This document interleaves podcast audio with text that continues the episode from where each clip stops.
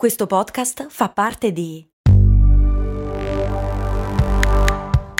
Voice Podcast Creators Company. Hai già deciso a chi dare il tuo 5 per 1000? Ah sì sì, lo do a mio cugino che mi ha detto che mi dà il suo. Ma non funziona così, bestia. Il 5 per 1000 lo puoi dare solo ad alcuni enti, ad esempio a chi fa ricerca, come AIRC. Quella che fa ricerca sul cancro? Ecco, vedi che sei informato, sì, quella. Te l'ho detto che lo davo a mio cugino, infatti fa ricercatore in un progetto finanziato da AIRC. Ah, ops, scusa, avevi ragione allora. Te sempre a pensar male, eh? Però scusami, ma come fa lui a darti il suo 5 per 1000 allora? Ah, maledizione. Mi sa che mi ha fregato. Ok, ma da dove viene veramente la paura?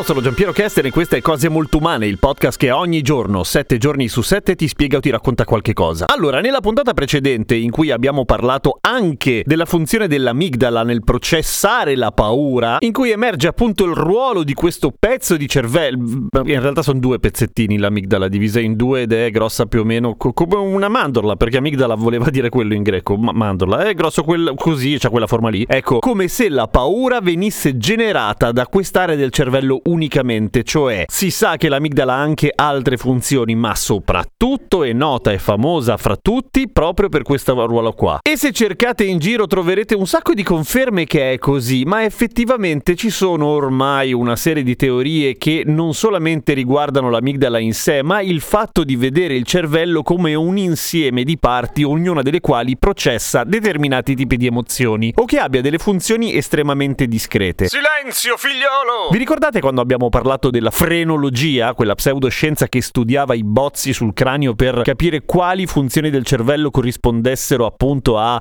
maggiori sviluppi di parti della testa? Ok, quella era chiaramente una stronzata. Il modo in cui siamo arrivati a teorizzare che il cervello effettivamente abbia delle aree deputate a fare determinate cose è avvenuto ovviamente soprattutto tramite l'analisi e lo studio di persone, di pazienti che avevano subito dei traumi o delle lesioni, cioè una persona che subisce un trauma all'area deputata al linguaggio in generale avrà dei problemi al linguaggio, quindi quella fetta di cervello lì probabilmente c'entra con la possibilità di parlare.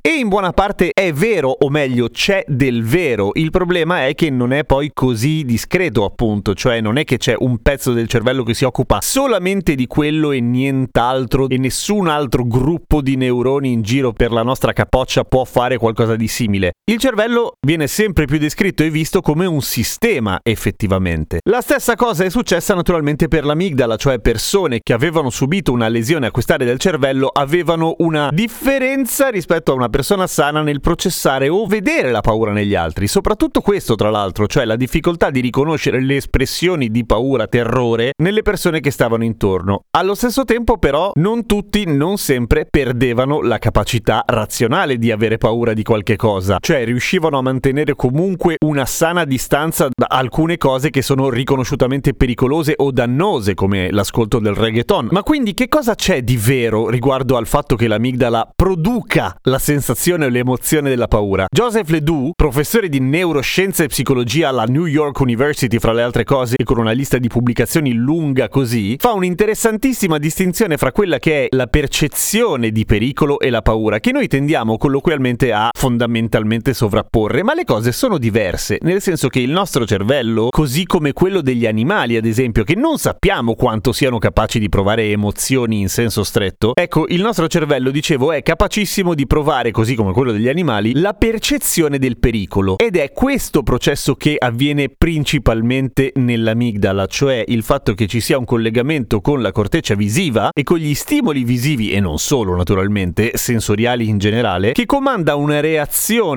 fisiologica al nostro organismo che riguarda appunto corpo e cervello. Il famoso fight or flight response, ok? Quindi la produzione di una serie di sostanze biochimiche come la dopamina, la serotonina, l'acetilcolina, l'adrenalina, il cortisolo e tutte quelle cose lì che sono appunto legate a una reazione al pericolo, cioè aumento del battito cardiaco, del respiro, fight or flight or freeze, quindi combatti, scappa oppure rimani lì come un fesso, eccetera, eccetera. Ma questo non ha niente a che che vedere con l'emozione della paura. L'emozione della paura è molto più cognitiva che altro, cioè questa roba avviene a prescindere dal fatto che noi capiamo effettivamente il pericolo. È un po' come se il nostro corpo ci arrivasse prima e ci salvasse tra l'altro, ma in realtà il processare i segnali di pericolo e renderli paura è un lavoro che viene fatto altrove, che c'entra molto anche con la memoria, con i ricordi e con le inferenze che facciamo tra l'altro di correlazione fra quelli che sono gli stimoli e i ricordi di quello che ci è successo, in modo da intanto cercare di fare la cosa più importante di tutti per campare, che non è scappare o combattere, ma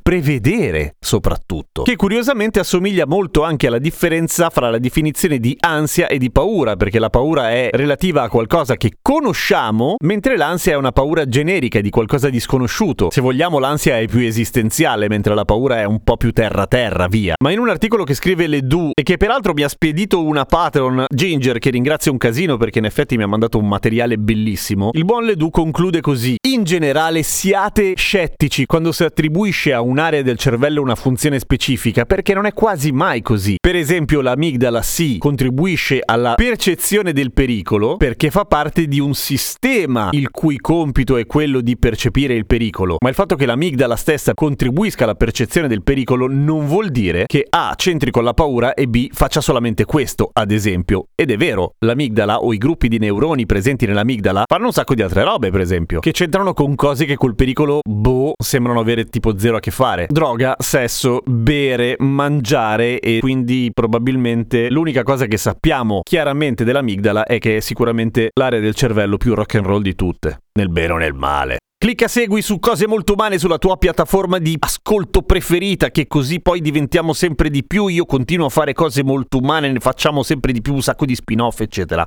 Seguimi su Instagram, sono Radio Kesten. A domani con Cose Molto Umane.